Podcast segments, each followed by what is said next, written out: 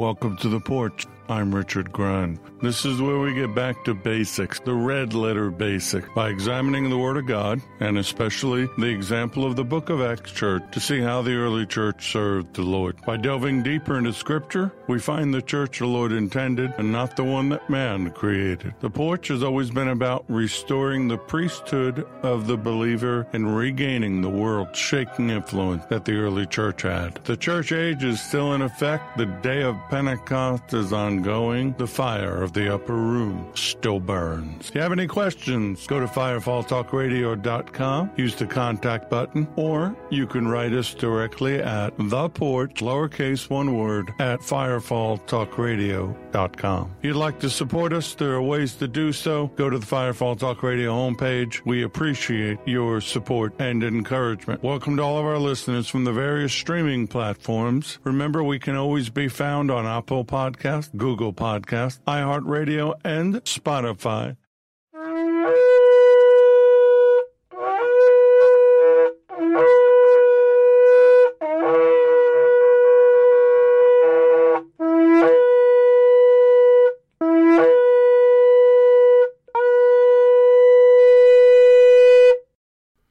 Well, it's that time again. We're back here on the porch. We're still continuing our look at the days of Noah. Tonight, it's going to be a little different. You know, the days of Noah didn't just offer us a glimpse of judgment, it showed us hope and put rest in place for God's children. That's what we're talking about rest in place. Something we need right now with everything going on in the world. But as the opening statement said, welcome, thank you. We, we appreciate your support and encouragement. You are a part of this community, and we keep you in our prayers. If you need something, you'd like to reach out, go to firefalltalkradio.com or use the email address, theporch at firefalltalkradio.com. This is the community part. If you don't want to be a part of that, go to the sound of the second show shofar. But this is where we start out with praise reports and prayer requests and whatever the Lord leads me to say. And for the most part, I've been really good about staying out of trouble. Well, it's not that hard to do when the Holy Spirit grabs my tongue the way He does, but uh, He doesn't have to when I'm praising the Lord. I love, I love my heavenly Father. I love the Lord. I, I love and appreciate the Holy Spirit. I praise, praise Him for my home, for my wife, for family. You know, I I personally grew up in a broken family. I can't imagine having that experience today with everything going on in the world. But I'm thankful. I had a mother who made up for things. Uh, she remarried a man who took on the responsibility of somebody else's children. I had uncles who stepped in. Doesn't mean it wasn't difficult. Doesn't mean wounds weren't created. But all of that was done without the Lord and without the covering of the Lord. And so I'm I'm thankful for my family. I'm thankful for my sons, my daughter-in-law, uh, grandson, all of our furry kids, everything He's given us. All good things come from above. So I praise Him for that, for His provision, His protection over each and every one of us, for the dreams and the visions that we are living out. Joel 2:28. I believe, as the statement says, the day of Pentecost is ongoing. We are in the age of the church that has not ended. This is the latter rain. This is the time that everybody's waiting for. We're in it. Stop looking for it. It's happening. I praise him for his healing virtues and his health, the health that he gives us, his health, divine health. You may not feel that. There are days I don't feel that, but I believe it and I claim it. You should too. I praise him for divine abiding favor, the only favor we need, the only favor we should want. For the continuing revelation of the Holy Spirit to walk with us, to teach us. I, from my experience, I believe the Holy Spirit wants to teach us. He wants to share things and illuminate them and to remind us of Yeshua and what he said and what we need. He's there for us because he cares for us. I praise Him for making us new creations and allowing us to live in these prophetic times, which means we better know how to pray. Psalm 122, verse 6 tells me to pray for the peace of Jerusalem. May they prosper who love you, so I do. Every day I pray for Jerusalem. I pray for our Jewish brothers and sisters. Pray for our Messianic brothers and sisters. And I pray that Israel would abide by God's word or suffer the consequences. And that's my prayer for America. We need His grace. We need His mercy. We need our leaders to wise up, stand up, rise up and do what they should do in accordance with His will and His word. Do I expect that? No, but I can pray for it. Praying for all the people that are being victimized by their leaders as we enter the darkness of these days. People are being victimized. Pray for the fatherless, the widows, the persecuted, the martyred, the poor in spirit, the bound, the oppressed, the innocents, and those that are victims of injustice. Pray against the slaughter of the innocents, both in and out of the womb, both human and animal. Pray for missing and exploited children. It's a horrible, horrible thing to think about. And I'm already having a problem because my brain is thinking about what I'm saying, which which is really a good thing. You, you should want my brain to be thinking about what I'm saying, but what I mean is I'm also visualizing it. Praying for our brothers and sisters that are being slaughtered, they're being persecuted, they're being beaten, their homes, places of worship are being destroyed. I pray against the growing persecution, the anti Semitism, everything that's happening that indicates to me the winds of the spirit of the Antichrist are blowing. But we shall be defiant as a church. We shall stand, we shall pray, we shall say no, and do everything that we're supposed to do while we're here. Praying for divine wholeness, health, and healing as we get back to our divine design. I know some of you that uh, uh, stay in touch with me are struggling, are hurting. Things are going on that make no sense to you. Well, the answer starts with this you're living in a fallen world. The body you have is not the one you're going to have not the one you should have had. But keep the faith, keep looking towards Him. Praying for the remnant. That's you. To wake up and to wake up others. For the doors and the blessings to come and flow and the doors to open and the ability to get out there and do what we need to do as we watch the clock tick, tick, tick closer to the end. That means I'm praying for kingdom finances, for kingdom business, not to build on my own kingdom, not to build another man's kingdom, but kingdom, but to build his kingdom. And of course, always, always, always pray for your lost family members. Father, I'm going to start there. All of our friends, all of our brothers and sisters, husbands and wives, aunts, uncles, cousins, whoever they might be, whose names are not written in the Lamb's book of life, we bring them to you first. We ask you to send somebody, send an angel, send anybody to speak to them and open their eyes, soften their heart. We pray them into your kingdom. We claim them into your kingdom. We want them to know your love the way we do. We want them to know you, Father. So we thank you. We thank you for that. We thank you for loving us. We thank you for from day one, the minute Adam messed up, you had a plan for us. Lord, we love you. Adonai, Yeshua, we love you. We thank you for the cross.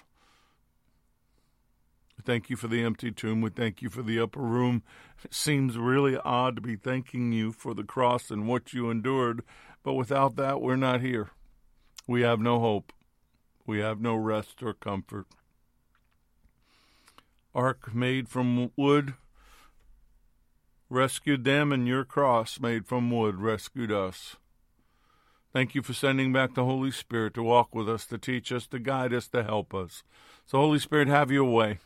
I pray that everything I say tonight is under the power and the unction of the Holy Spirit through the Word and the will of God, that hearts be opened and softened, eyes be clear, ears would hear, and that you would prepare us to do everything that you need us to do in the coming days. And I just pray all these things in Yeshua's name. Amen.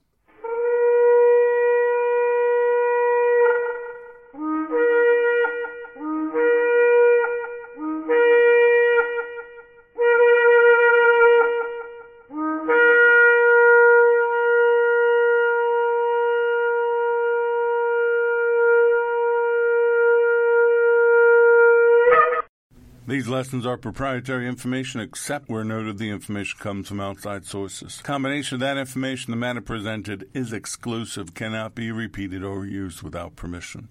The date of this broadcast serves as the registered date of the following information. So we've started out each week with Matthew 24, starting with verse 37. The, For the coming of the Son of Man, was the Messiah, will be just like the days of Noah for as in those days before the flood, they were eating and drinking, marrying and giving in marriage, until the very day when Noah entered the ark, and they did not know or understand until the flood came and swept them all away. So will the coming of the Son of Man be unexpected judgment. But the section I'm keying on says the beginning of verse 38 for as in those days before the flood. There's no specific set of days, as in the hundred days or the that whatever it is. Nope. All the days before the flood, we know, or at least Noah does, and we know now after the fact, divine judgment was coming. A pattern had been established. We'd been given the genealogy from Adam to Noah, giving us the gospel message that man is appointed mortal sorrow, but the blessed God shall come down teaching that his death shall bring the despairing comfort or rest. Noah is the symbol of rest and comfort. Man's mistake leads to God's offer of rest. And the thing that struck me and has always been evident to me is we can talk about the Nephilim, we can talk about the evil, we can talk about the the the legends of the the gods and all those things that could have possibly been going on, all the debauchery, all the things that everybody talks about in the days of Noah. But you know what? First of all, we have to focus on what we can understand. If I taught you that, I don't know how many of you would understood it and how many can you apply it. The reason you're here on the porch is you want things to apply to you so that you can use it in this fallen world. But the knowledge that man made a mistake and God offered a way out. He made a way immediately where there was no way. Even as he's speaking judgment on Adam and Eve and the serpent and Hasatan, he's created a way out. His love is so great, for God so loved. Why? Because He loved Adam. He created Adam in love. And so immediately He offers us comfort and rest. And that's what Yeshua is. He is comfort and rest. In Matthew 11, starting in verse 28, he says, Come to me, all you who labor and are heavy laden, and I will give you rest. Take my yoke upon you. Learn from me. For I am gentle and lowly in heart, and you will find rest for your souls. For my yoke is easy and my burden is light. He says, Come to me, not do from me. When he gives rest, we find the rest we need because it has come from him. And right about now, you should be saying, Lord, I want your rest. What is rest? The International Standard Bible Encyclopedia says rest is a cessation from motion, it's peace, it's quiet. Vine's complete expository dictionary of Old and New Testament words cessation, refreshment, to make cease, it's a constant word in the Septuagint. The Sabbath rest. When he says, Take my yoke upon you and learn from me, for I am gentle and lowly in heart, you'll find rest for my souls. He's contrasting the burden of religion that the Pharisees had put upon the people. He's not saying don't do anything. That's not the rest he's talking about. Not inactivity, but to be in harmony with the working of the kingdom the will, the heart, the imagination, the conscience of the kingdom, which is of God. That kind of rest. So, rest is a pattern given to us from the beginning, from day one. Genesis 2, starting verse 2 And on the seventh day, God ended his work which he had done. And he rested on the seventh day from all his work which he had done. Then God blessed the seventh day and sanctified it. He hallowed it. He made it holy, because in it he rested from all his works which God had created and made. That's what the Sabbath rest is about. It's for our good to spend time with Him, to get rest in our souls. But we don't do that. We don't teach that. Psalm 132, verses 13 and 14 For the Lord God has chosen Zion. He has desired it for his dwelling place, saying, quote, This is my resting place forever. Here I will dwell, for I have desired it. It's amazing how he declares that it's imprinted into the ground and there's been nothing but bloodshed and war until the Prince of Peace comes back. Hebrew 4, starting verse 7, which is a part of the Shabbat we do on Friday nights. He has designated a certain day, saying in David, Today, after such a long time, as it has been said, Today, if you will hear his voice, do not harden your hearts. For if Joshua had given them rest, then he would not afterward have spoken of another day. There remains, therefore, a rest for the people of God for he who has entered his rest, capital H, God's rest, has himself also ceased from his works, as God did from his. Let us therefore be diligent to enter that rest, lest anyone fall according to the same example of disobedience. For the word of God is living and powerful and sharper than any two edged sword, piercing even to the division of soul and spirit, and of joints and marrow and is a discerner of the thoughts and intents of the heart. And there is no creature hidden from his sight, but all things are naked and open to the eyes of him to whom we must give account. I read a commentary today that said, oh, that rest in Hebrews 4 isn't about the Saturday Sabbath rest, it's the future rest, it's the millennial rest. And I say nonsense. It's about now. It's about here and now. It's not about later. It's a failsafe given to us to protect us from the stress of this world, which I'm going to show you what that's doing to us. But the Genesis Sabbath was God's rest. And the thing that struck me about Genesis, and, and hopefully in the in the weeks to come, it was the beginning of the love relationship. It was the genesis of his love. So Matthew eleven twenty eight is rest from religious things. Matthew Hebrews four is rest rest from from uh, human efforts and endeavors. But we also see in Matthew twelve forty three and Luke eleven twenty four that the demons never find rest. Remember, the kingdom of darkness is a counterfeit kingdom. It is a mirror image of the kingdom of God. So if if the kingdom of God is right handed.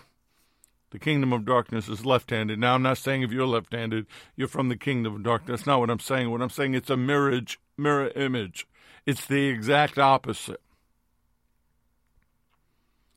Matthew 12:43 says when an unclean spirit goes out of a man he goes through the dry places seeking rest and finds none and 11:24 of Luke goes a little further when an unclean spirit goes out of a man he goes through the dry places seeking rest, and finding none, he says, I will return to my house from which I came. And if you read the supernatural battle, I explained that those dry places are real. But they always want to go back to where they came from because they can't find rest. They'll be tormented forever for what they've done. And man and man's plans cannot give us rest. I see so many people looking for peace in politics, peace in people, peace in external, material, worldly things, and they're never going to find it. Not even a moment of it. Come to me, all you who labor and are heavy laden, and I will give you rest. Take my yoke upon you and learn from me, For I am gentle and lowly in heart, he says, and you will find rest for your souls. For my yoke is easy, my burden is light. Yeshua is contrasting his yoke to the religious demands of the spiritual leaders of his day. 613 Old Testament commands which they cannot fulfill. Fail in one, fail in them all. And of course, they got expanded with man made tradition. He was looking at the people who had been burdened. And I wondered Noah in his day, given the command to build the ark, told how to build the ark, what size it should be, setting out to build the ark, getting his gloves and his boots and his his hard hat, the circular saw, you know, strap the, the the belt around his waist to secure his back, and of course none of that really happened because he didn't have any of those things. But my point is, is that what was he thinking the entire time he's doing this work? He and his family, gathering the wood, cutting the wood, building this ark over 120 years. I don't know. I, I can only s- surmise.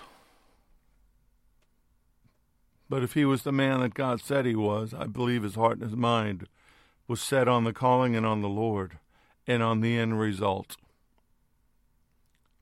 But Yeshua looked at his children, looked at the people, looked at God's creation, and watched them weighed down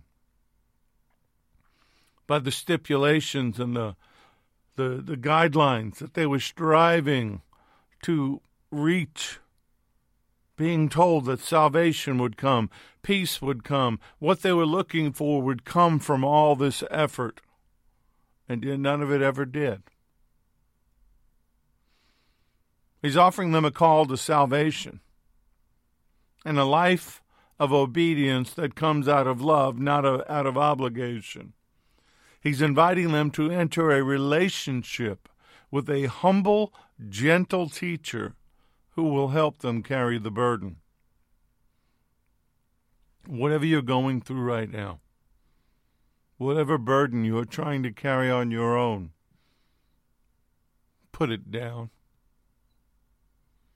Look up to Him. Ask Him to help you carry it.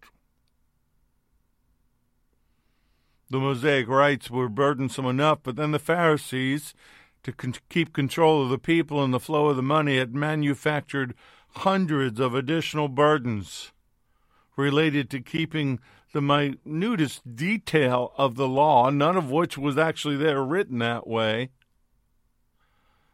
But yet, he's saying to us, even in this time, similar to the days of Noah, we're not there yet, but we're we're in the early days of it. I believe we're in the onset of the days of Noah. He says, Come to me, all you who labor and are heavy laden, and I will give you rest. It means you got to put down the weight. You got to put down the rocks that you've been carrying. Yeah, what your parents did to you was bad. What your spouse did to you was bad. What the system did to you was bad. What the church did to you was bad, but it's time to put it down. Time to stop carrying it. Time to let Him help you.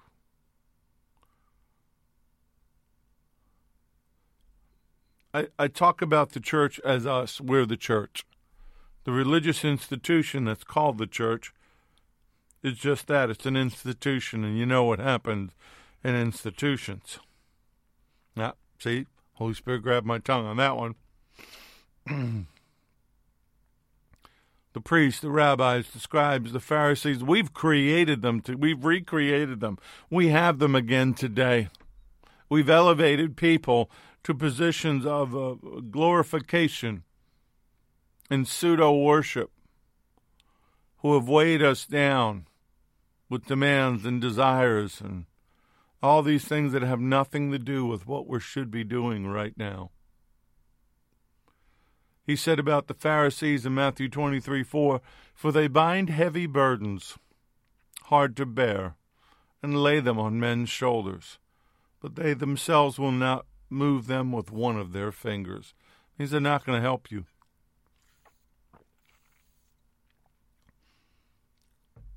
I've seen this so much, I didn't see it under Shelley. Shelley wasn't that kind of preacher. But I've seen enough of it to last me a lifetime. The burden today is the burden of the tithe, and very controversial topic. Should we? Yeah, but we should do it out of love, not out of compulsion. Paul says that in 2 Corinthians 9. But I've seen it become a burden. I've seen it manipulated. I've seen men and women use it to build their kingdoms. And the weight just wears people down heavy laden, to carry a load, to be overburdened. Woe to you, lawyers, for you load men with burdens hard to bear, and you yourselves don't touch the burdens with one of your fingers. See, Lord offers us, and again, keep thinking, this ties back to Noah. Noah's building an ark to bring comfort and rest, and that through his lineage, Yeshua would come. This all ties together. He's offering us spiritual refreshment right here, right now, present time, and future tense. But this burden I'm talking about, this religion's done the same thing to people today. Society has worn us down, it's broken us. Pastoring, being a pastor, which by the way is really not that biblical of a position, it's only mentioned once but we'll stay with it as it is. It's a high pressure job in this nation because of what we've done. According to Soul Shepherding Institute, an organization that exists to care for the mental well being of pastoral leadership, 90% of pastors work 55 to 75 hours a week. 75% re- report feeling highly stressed on any given week.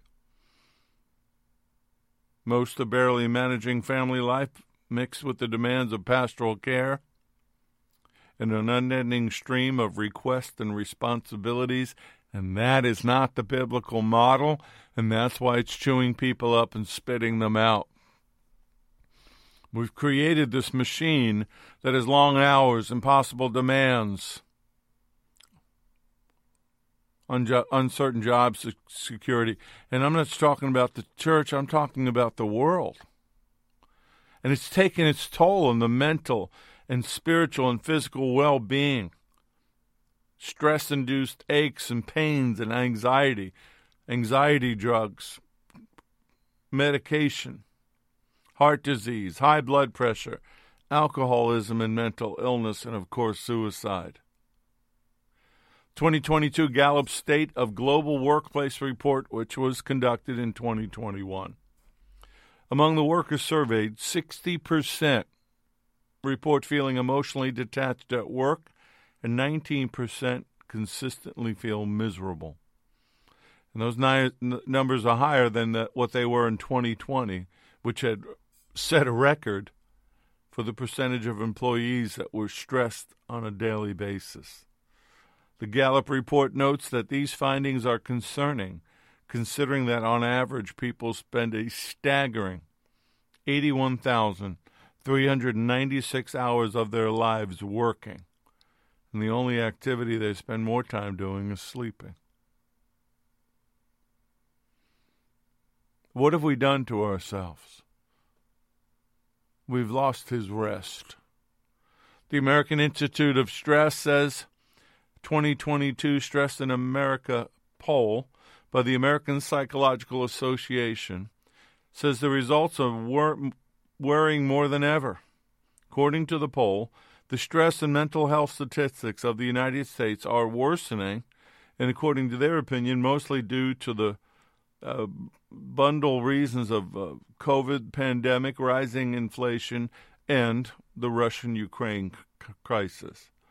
I'll call Paducah on that one, but what I think is happening, what they're saying, the stress levels in America are being measured by different professional institutions, such as the American Institute of Stress, the American Psychological Association, and others. That 87% of the respondents are stressed out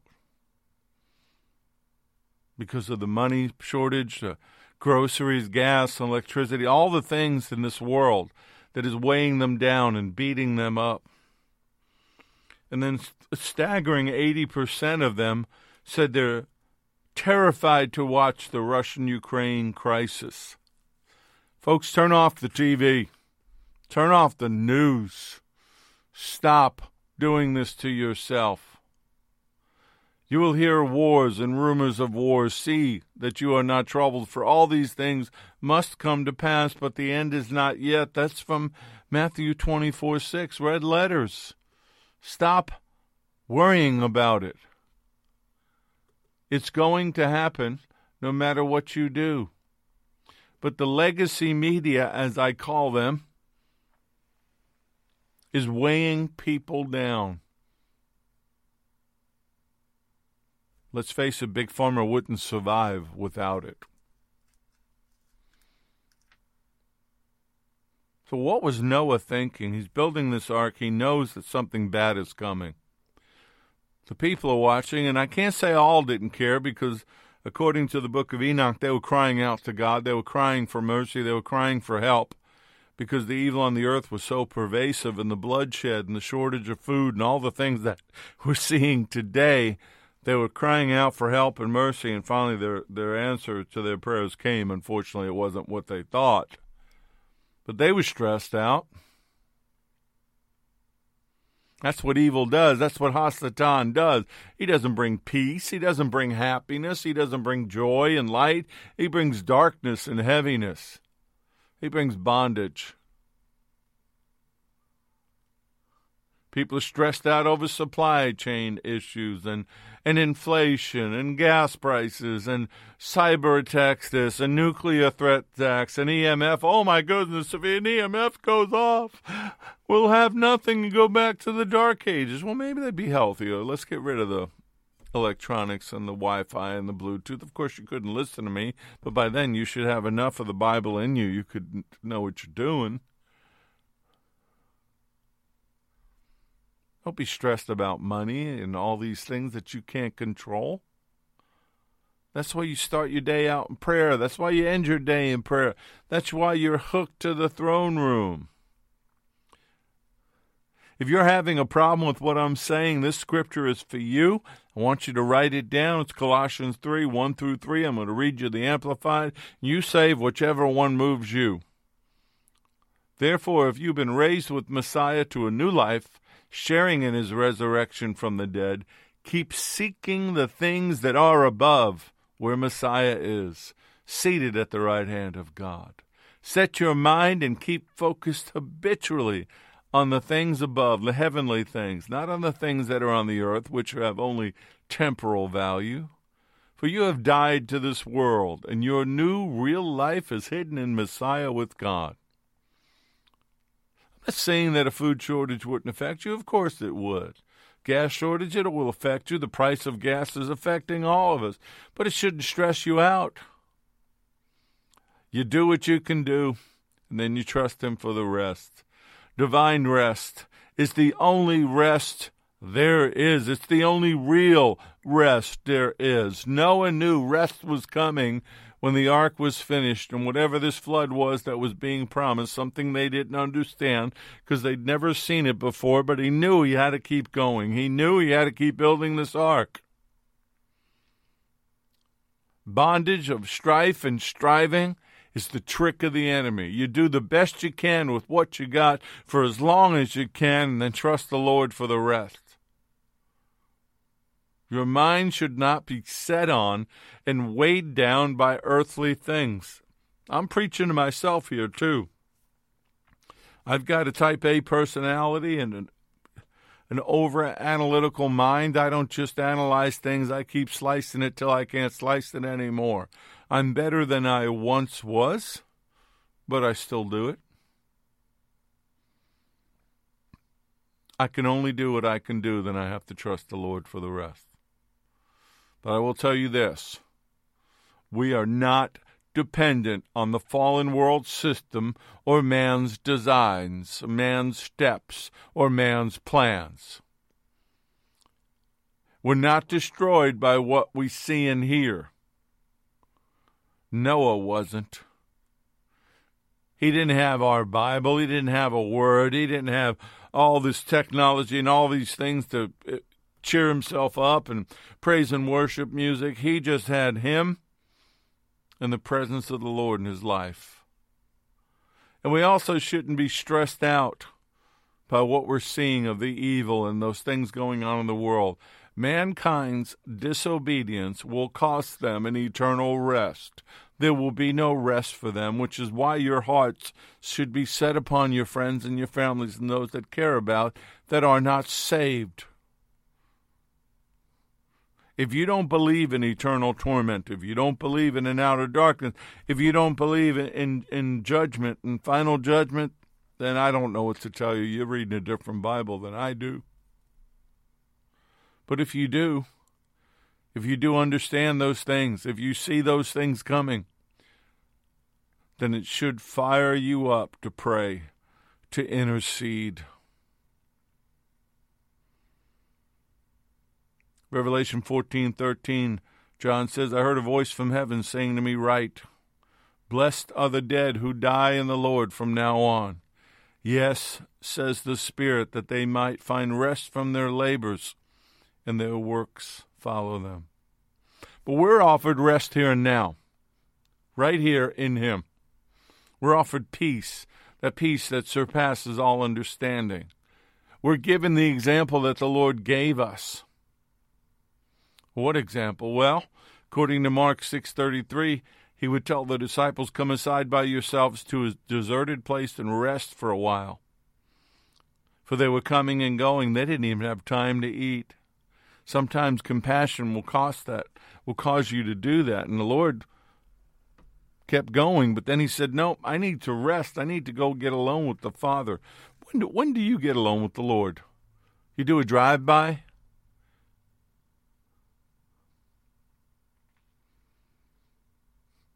You know, when I was early in ministry, especially when I, we had the home church, If you came and told me what was wrong or what was happening or complained to me about what the enemy was doing, because of my ability to see in the spirit and prophetically, sometimes I would be a little blunt, call people out on the fact that they were the problem. But if you're not spending time with the Lord, that's on you.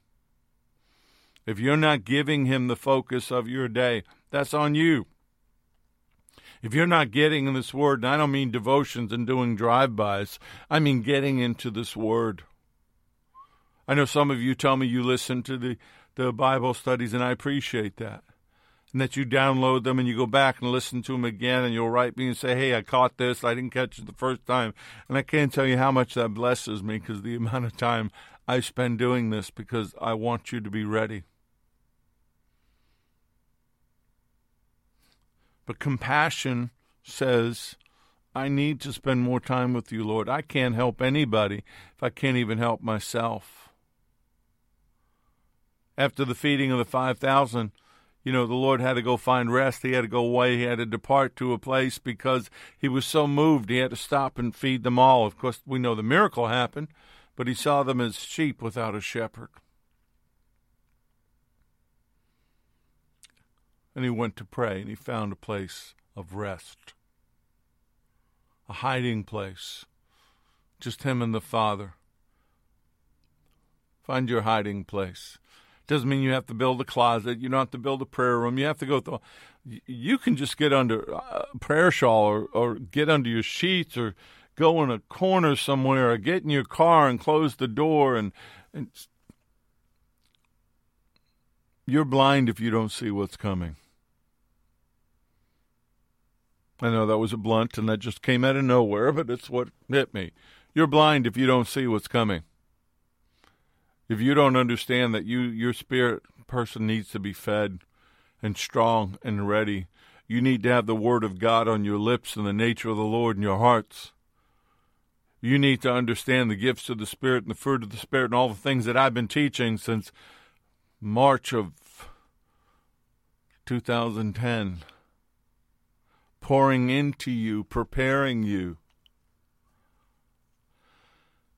Because what's coming? It's going to take everything you've ever learned. It's going to take all the spiritual strength you've ever had.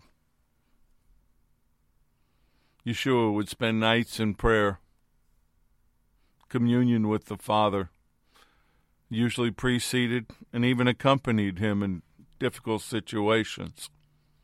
We know before the cross he went off and pr- prayed but he found rest in prayer. He was a man of prayer, and that's one thing that I am so thankful the Lord and my heavenly Father, the Holy Spirit, ingrained into me was prayer.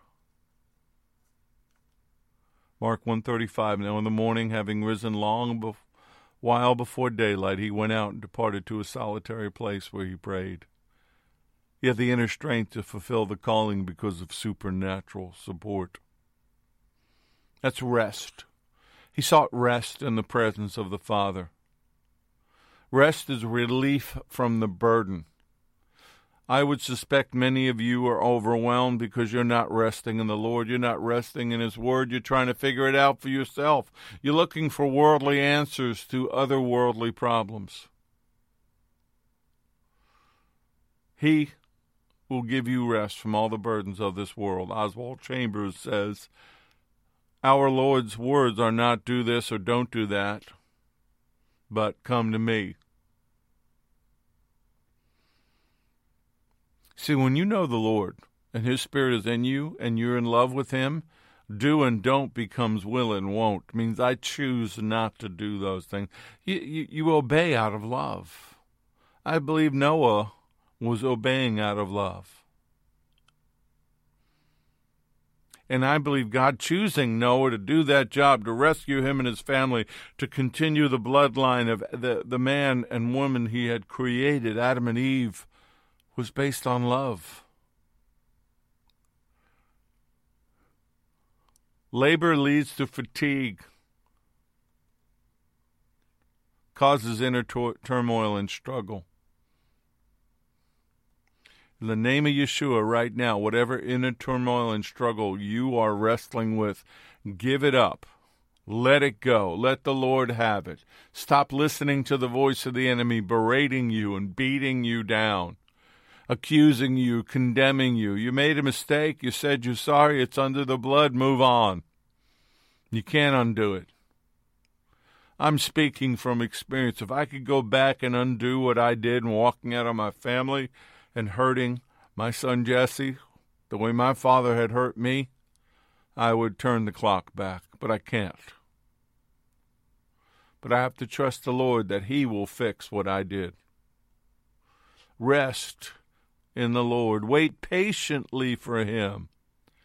Do not fret because of him who prospers in his way, because of the man who brings wicked schemes to pass. Be still in the presence of the Lord and wait patiently for him to act. Don't worry about evil people who prosper or fret about their wicked schemes. Be still before the Lord and wait patiently for him and entrust yourself to him.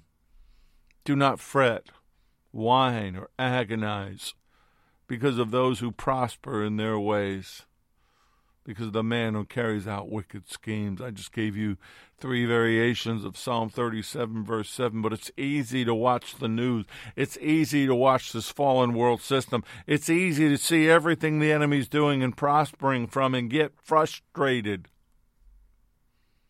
and fret and whine and agonize. But my trust is in the Lord. I can't change my circumstances, only He can.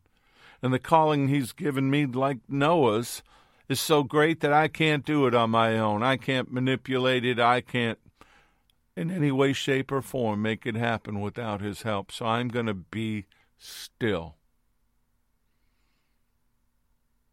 We should let the Lord be God rather than taking matters into our own hands, which gets us back to the definition of rest.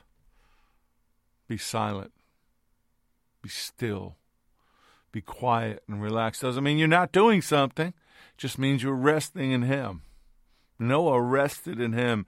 He followed the plans. He built the ark, built the ark. He went in seven days before the rains came, and the Lord sealed him in to protect him, A, so that he wouldn't try to get out, and B, others couldn't get in.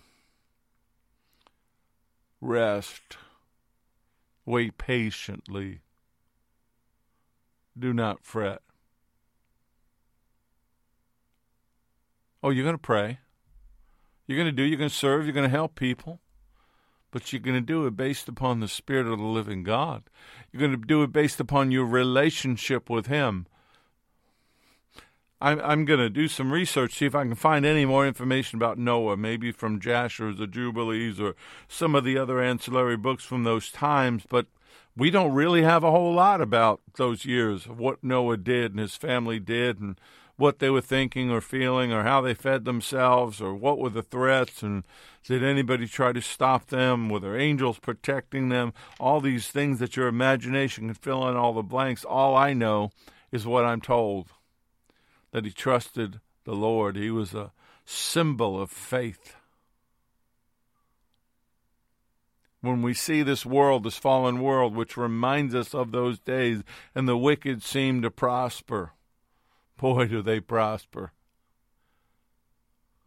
David, the psalmist, calls for patience, a renewed sense of dependence upon the Lord, and a new pleasure in knowing Him. So don't fret. Don't be excited. Don't be fired up or in anger, anguish, or agitated. Psalm 40, verse 1 I waited patiently for the Lord, and He inclined to me and heard my cry. Psalm 130, verse 5 I wait for the Lord, my soul waits, and in his word I do hope. See, there's your effort. You got to open that word, you got to get into that word. You got to take these hour long Bible studies that I give you and slice them up and feast on them. Noah wasn't distracted by the evil of his day. He was focused on the calling. He knew what the outcome was without even understanding how it would happen. We know what the outcome's going to be for those that reject him. And while that's sad, I can't do anything about it except tell them the truth and love. Perfect rest and peace are not a human achievement but a divine gift. It's an experience that comes to us when we allow Messiah to synchronize our lives with Him and give us balance. That's called being in harmony with Him, being in harmony with the kingdom, being in harmony with the Word. Well, how can you do that if you don't know it? If you make no effort, if you spend more time on YouTube or Facebook or ESPN or someplace else doing drive-by devotional listening to somebody else's most recent revelation. No, you need to get in the Word. You need to spend time with Him. You need to meditate on a scripture until it becomes complete and full and three dimensional for you. See, rest is not lying in soft beds of ease free from all labor, with no one to please. Rest is not quitting, no burden to bear. Rest is reclining in heart on His care. Rest can be found in trouble and pain when dark clouds are gathered and threatening rain. Rest is relief found in life's darkest hour to know He is with us and held by His power. Rest is not found by fulfilling our dreams. Dreams often vanish, hopes lost, so it seems. Rest is the promise of our Lord made to all who faithfully trust him, refusing to fall.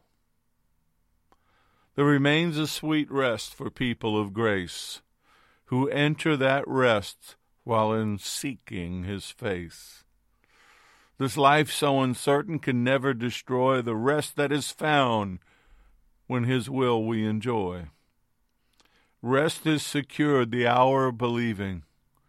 Today, today you may enter, his will now receiving.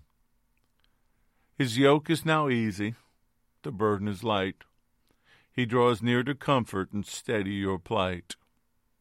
Rest comes the moment you answer his call. Depend, depend on him fully, no worry at all. Rest settles the mind, anxiety none. With love now abiding, the victory is won. A man named Phil Simmons wrote that.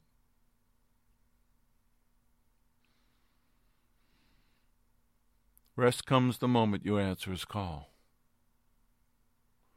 The call to love him, the call to spend time with him, the call to tell others about him. You want to change the world? You do it one person at a time. You want to change society? Change one person at a time. Go make disciples of all men and women. Go tell them about the Lord.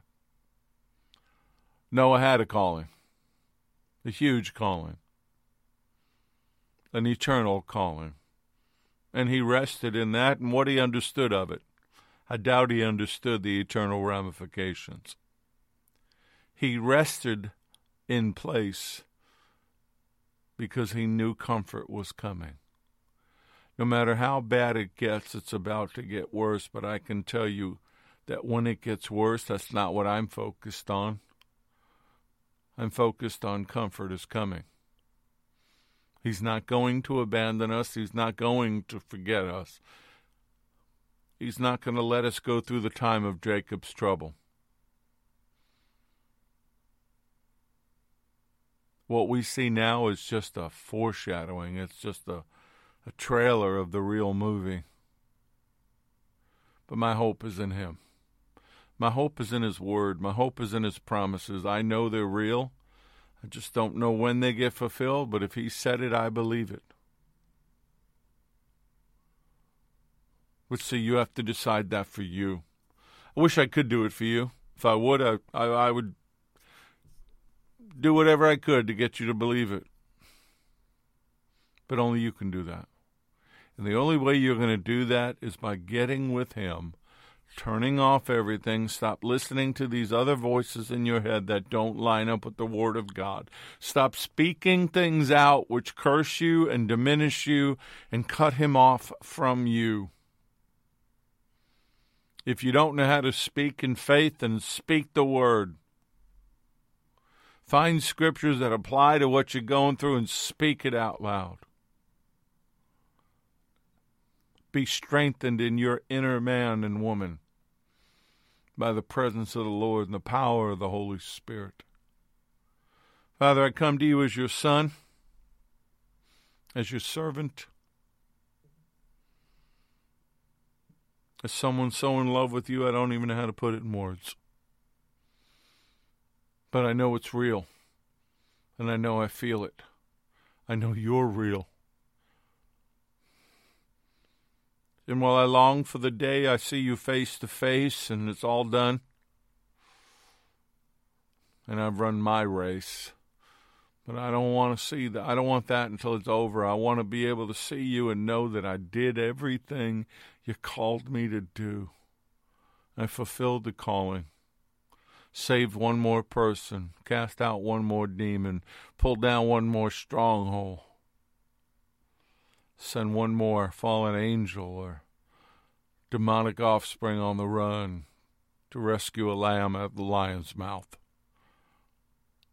to lay hands on the sick and they would recover, for the blind to see, the lame to walk, the deaf to hear, the dead to be raised. Lord, we need you right now. Your children need you. We need a, a fresh wind of the Spirit we're tired. We're wounded. we're weary. but we are going to rise up. Listen to me, brothers and sisters. We are going to rise up with wings as eagles. We're going to walk and not grow weary. We're going to run. We're, not, we're going to do everything we're called to do. We're not going to fall. We're not going to fail because He's doing it with us. You may not think, I can't run, Richard. I can barely walk. You will. You will. Because He's with you, He loves you. Rest in place with Him. Make a commitment right now, July 6th, 2022, whatever the day or time is you listen to this. Make a commitment to rest in place with Him. To let go of the past, let go of the burden, let go of the recriminations, the condemnation, the failures, and rest in place with Him. Hear His voice, feel His love, know Him. Because the days ahead you're needed, your prayers are needed, your hands are needed, your heart is needed. So I pray for you, I bless you, I declare and decree Him over you and I do all these things in Yeshua's name. Amen. May the Lord bless you and keep you. May the Lord make his face to shine upon you and be gracious to you. May the Lord lift up his countenance upon you and give you peace, give you shalom. I'm Richard Grund. This has been The Porch on Firefall Talk Radio.